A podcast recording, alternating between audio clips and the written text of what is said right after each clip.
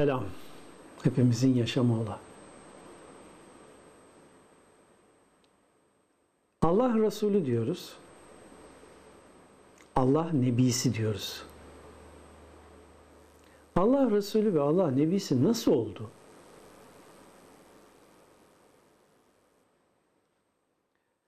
Hz. Muhammed Hanif olarak yaşıyordu. Tanrı'ya inanmıyordu. Tanrı kavramını kabul etmiyordu. Bütün bu varlığı var eden bir güç ve kuvvenin olduğundan da hiç şek ve şüphesi yoktu. Ama bu mevcut sistem, düzen nasıl dönüyor, nasıl işler oluşup bitişiyor, nasıl bir çark dönüyor, bunu okuyamamanın da sıkıntısı içindeydi. Ondan sonra nihayet 38 yaşında inzivaya çekilmeye başladı. 37 yaşında falan. Derken e, o Hira Dağı'ndaki inziva süreci içinde bir şeyler oldu. Ne zaman? 38 küsur yaşında. 40 yaşında diyorlar bize ya. 40 yaşında mı? Hayır. 38 küsur yaşında inzivaya çekildi. 39 yaşında perde kalktı. Ya bütün kitaplar 39 değil 40 diyor. Sen nereden 39 diyorsun Hulusi?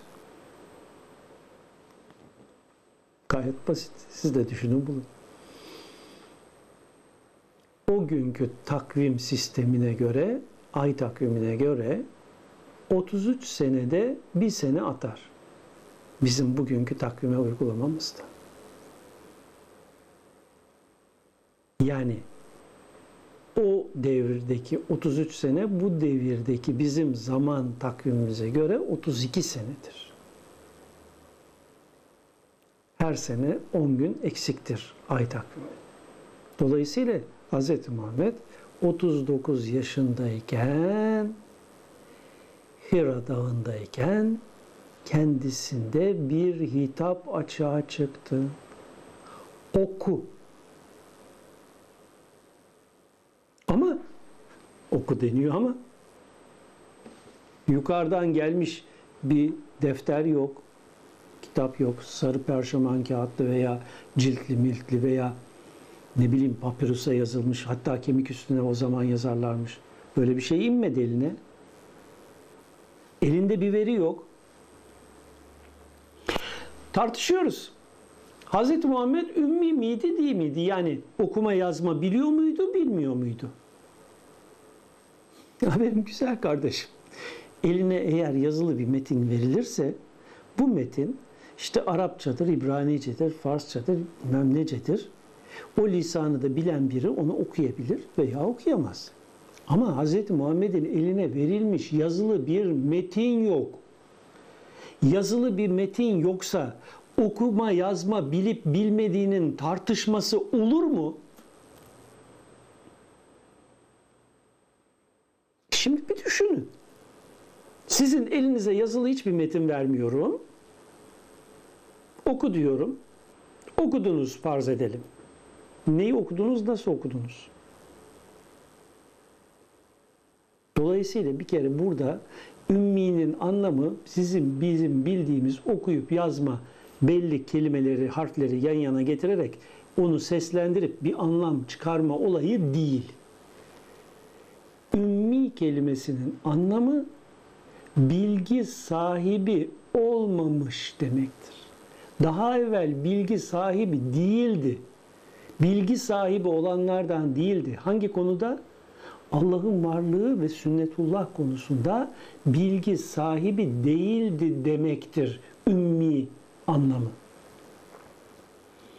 Evet, kendisine oku dendi.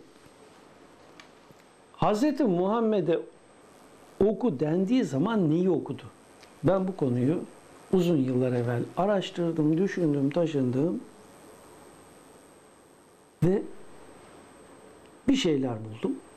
Ve bu bulduklarımı da Hz. Muhammed neyi okudu isimli bu kitapta sizlere ilettim.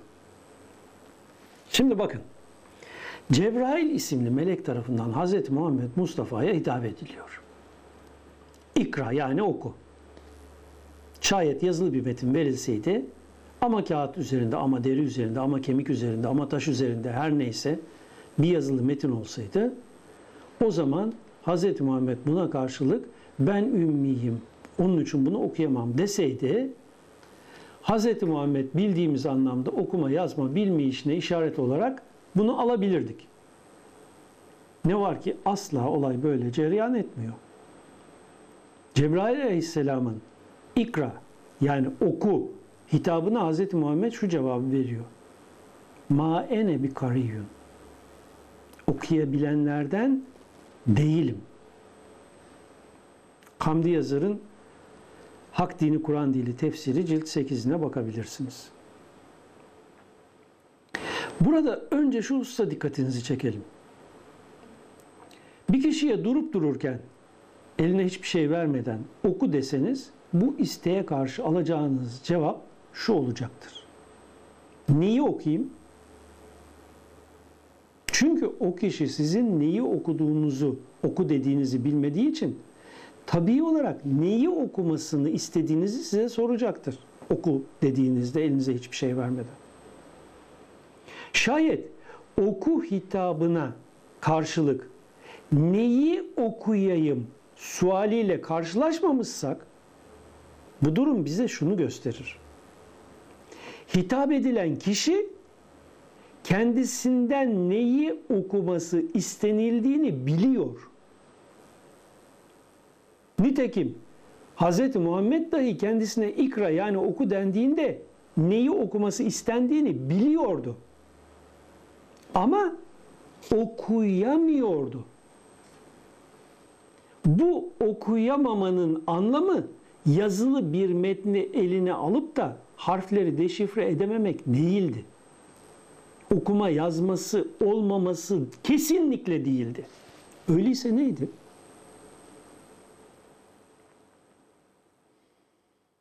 Öyleyse neydi?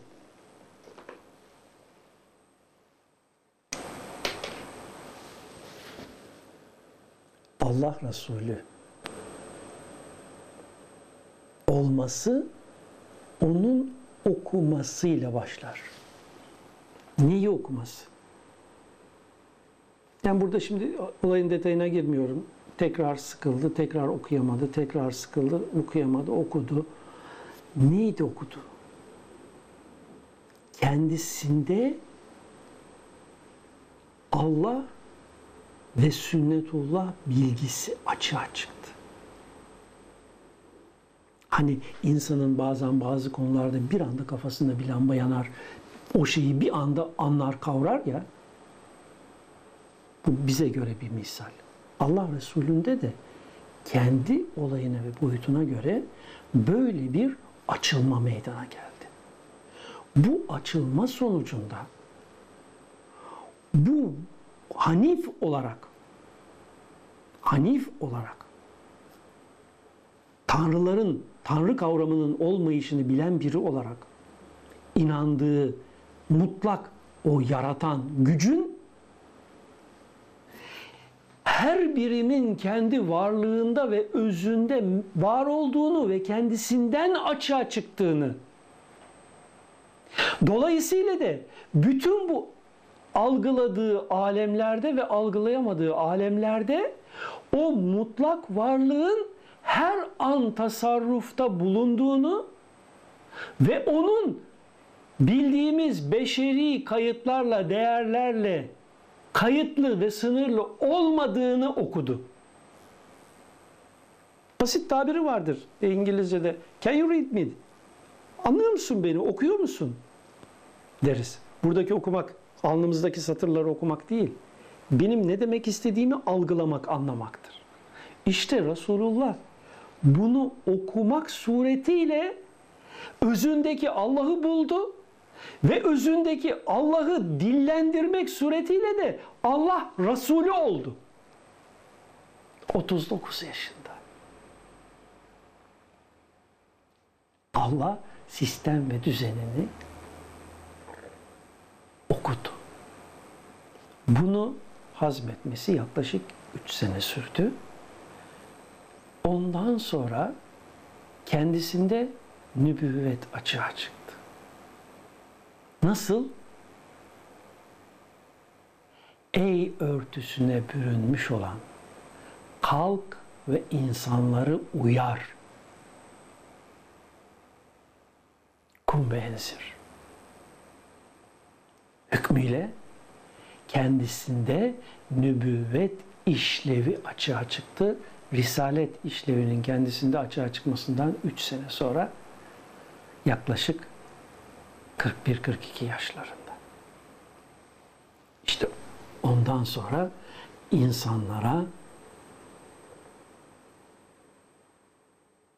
insanın yapısını, insanın içinde yaşadığı sistem ve düzenin yapısını ve bu sistem ve düzene göre insanın neleri yapıp nelerden kaçınması gerektiğini, niçin nelerden kaçınması gerektiğini, neler yaparsa Allah'a ne şekilde yakınlaşıp bunun getirisinin ne hangi güzellikler olacağını, yapılmaması gereken şeyleri yapması halinde insanın kendi özündeki Allah'tan nasıl ayrı ve uzak düşeceğini, beşeriyet batağında nasıl boğulacağını, birimsellik ve bedensellik batağında nasıl boğulacağını anlatan uyarılarda bulunmaya başladı.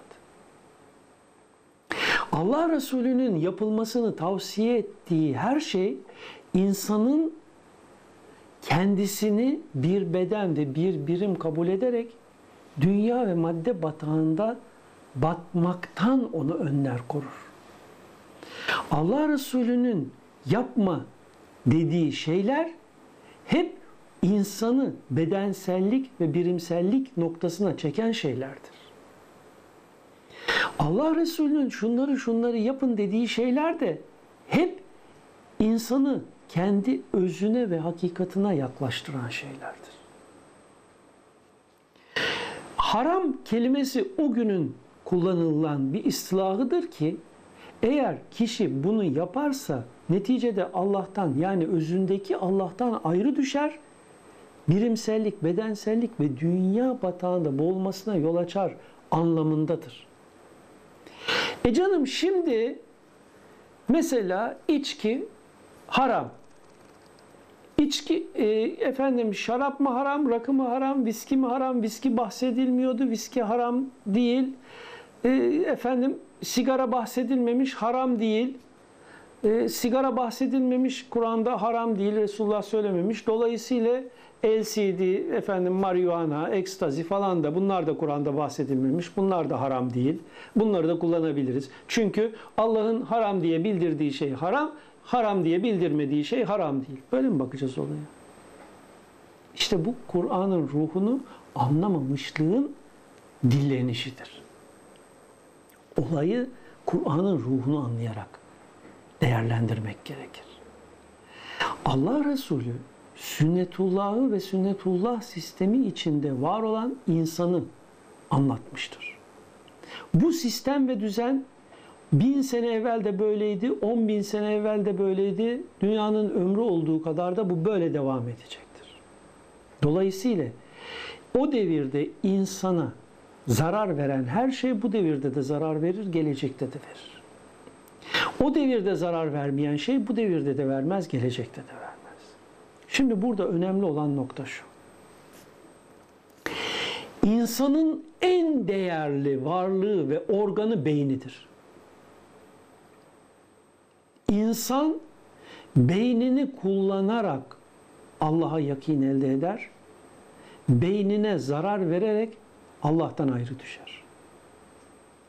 Yasaklanan şeylerin hepsi de insanın ya beynine zarar verdiği için yasaklanmıştır ya insanın bilincini saptırdığı, yanlışa döndürdüğü, insanın bilincini yanlış noktalarda kilitleyerek özünden mahrum bıraktığı için yasaklanmıştır.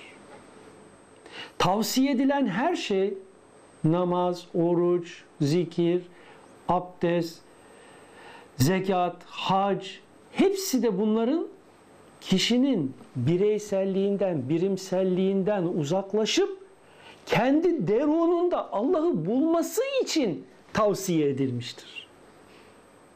İşte Kur'an'ın ana ruhu budur. Yani Resulullah öğretisinin, bildirisinin ana ruhu budur. Biz Resulullah'ı yeniden tanımak, yeniden anlamak, yeniden okumak, yeniden değerlendirmeyi almak zorundayız. Bırakın eski kalıp, şekil anlayışını bir yana. Yeni baştan olayın ruhunu, nedenini, niçinini, nasılını anlayarak sorgulamaya başlayın. Çünkü bu sizin işiniz. Siz kendi dünyanızı yaşıyorsunuz. Yarın herkes ve her şeyi bırakıp yepyeni bir boyuta açılacaksınız.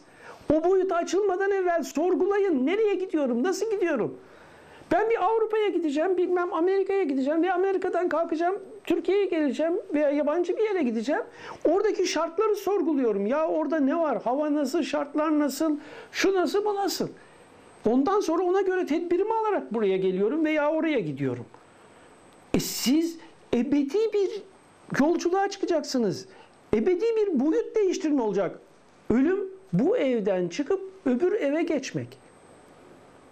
Ölüm dedik buraya geldik. Bugün için vaktimiz çok azaldı ama kısaca söyleyeyim. Hz. Muhammed ölümü tadacaksınız diyor, öleceksiniz demiyor. Onun için de herkes diri diri mezara girecek. Çünkü ölmek diye bir şey yok. Kişi ölümü tattığı zaman çevresindekileri görür, bilir, tanır. Kendi cenazesini yıkayanları görür, bilir, tanır. Kendi cenaze namazını kılanları görür, bilir, tanır. Kabre konduğu zaman da üstüne toprak atıldığı için dışarıdan uzaklaşanların ayak seslerini işitir diyor Allah Resulü Muhammed Mustafa. Yani diri diri mezara gireceğiz ve oradan da hiçbir zaman ölüm diye bir olay olmadan o boyutun gereğini yaşayarak sonsuza dek devam edeceğiz. Berzah aleminde, kabir aleminde, mahşerde, daha sonraki boyutlarda. Yolculuk sonsuza dek devam ediyor. Ölüm diye bir şey yok. Ölüm diye bir şey olmadığı için de hepimiz geleceğimizi düşünmek zorundayız. Ben yıllar evvel, çok uzun yıllar evvel bunu yazdığım zaman insanlar Ahmet Hulusi diri diri insanlar mezara girecek. Nereden çıktı bu diyorlardı. A benim güzel kardeşim Amentü'yü okuyorsun. Diyorsun ki vel basü badel mevt. Bugün bir göya dini bilen adamlarla karşılaşıyorum. Söylüyorlar bana diyorlar ki biz şimdi öleceğiz, kıyamette dirileceğiz, hesabımız görülecek. Yahu kıyamette dirilmeyeceksin. Dirilmek diye bir olay yok. Sadece ölümü tadacaksın. Bak Amentü'de diyorsun ki vel basu badel mevt. İmamı Gazali Bais isminin manasını açıklarken Baas'ın bir halin bitip yeni bir halin başlaması olarak anlatıyor. Yani madde beden, bu fizik beden, biyolojik bedenle yaşarken buna out of order yazacaklar. Kullanılmaz hale geldi diyecekler. Bu kullanılmaz olacak. Bunu terk edeceksin. Bir başka bedenle, bir başka yapıyla ona ruh de, manyetik bedende başka bir isim ver. Bir başka bedenle yaşamına devam ede gidiyorsun. Dolayısıyla elbette diri diri mezara da gireceksin. O mezarın içinde olanları, bitenleri de göreceksin. Bunlar yaşanacak. Ama bedenden kurtulmanın çok büyük güzellikleri ve hazları da var. İnanmış ve kendi özündeki ilahi kuvveleri bulmuş bir kişinin ölümden sonraki hayatı cennettir. Cennet güzelliklerini sürekli yaşamaktır. Eğer özündeki Allah'tan mahrum kalmışsan, kendini et, kemik, beden olarak sanıp kendindeki o ilahi kuvveleri harekete geçirmeden bu dünyadan ayrılmışsan bunu düşünmek bile istemiyorum. Bu defalık da bu kadar. Şimdilik hoşçakalın.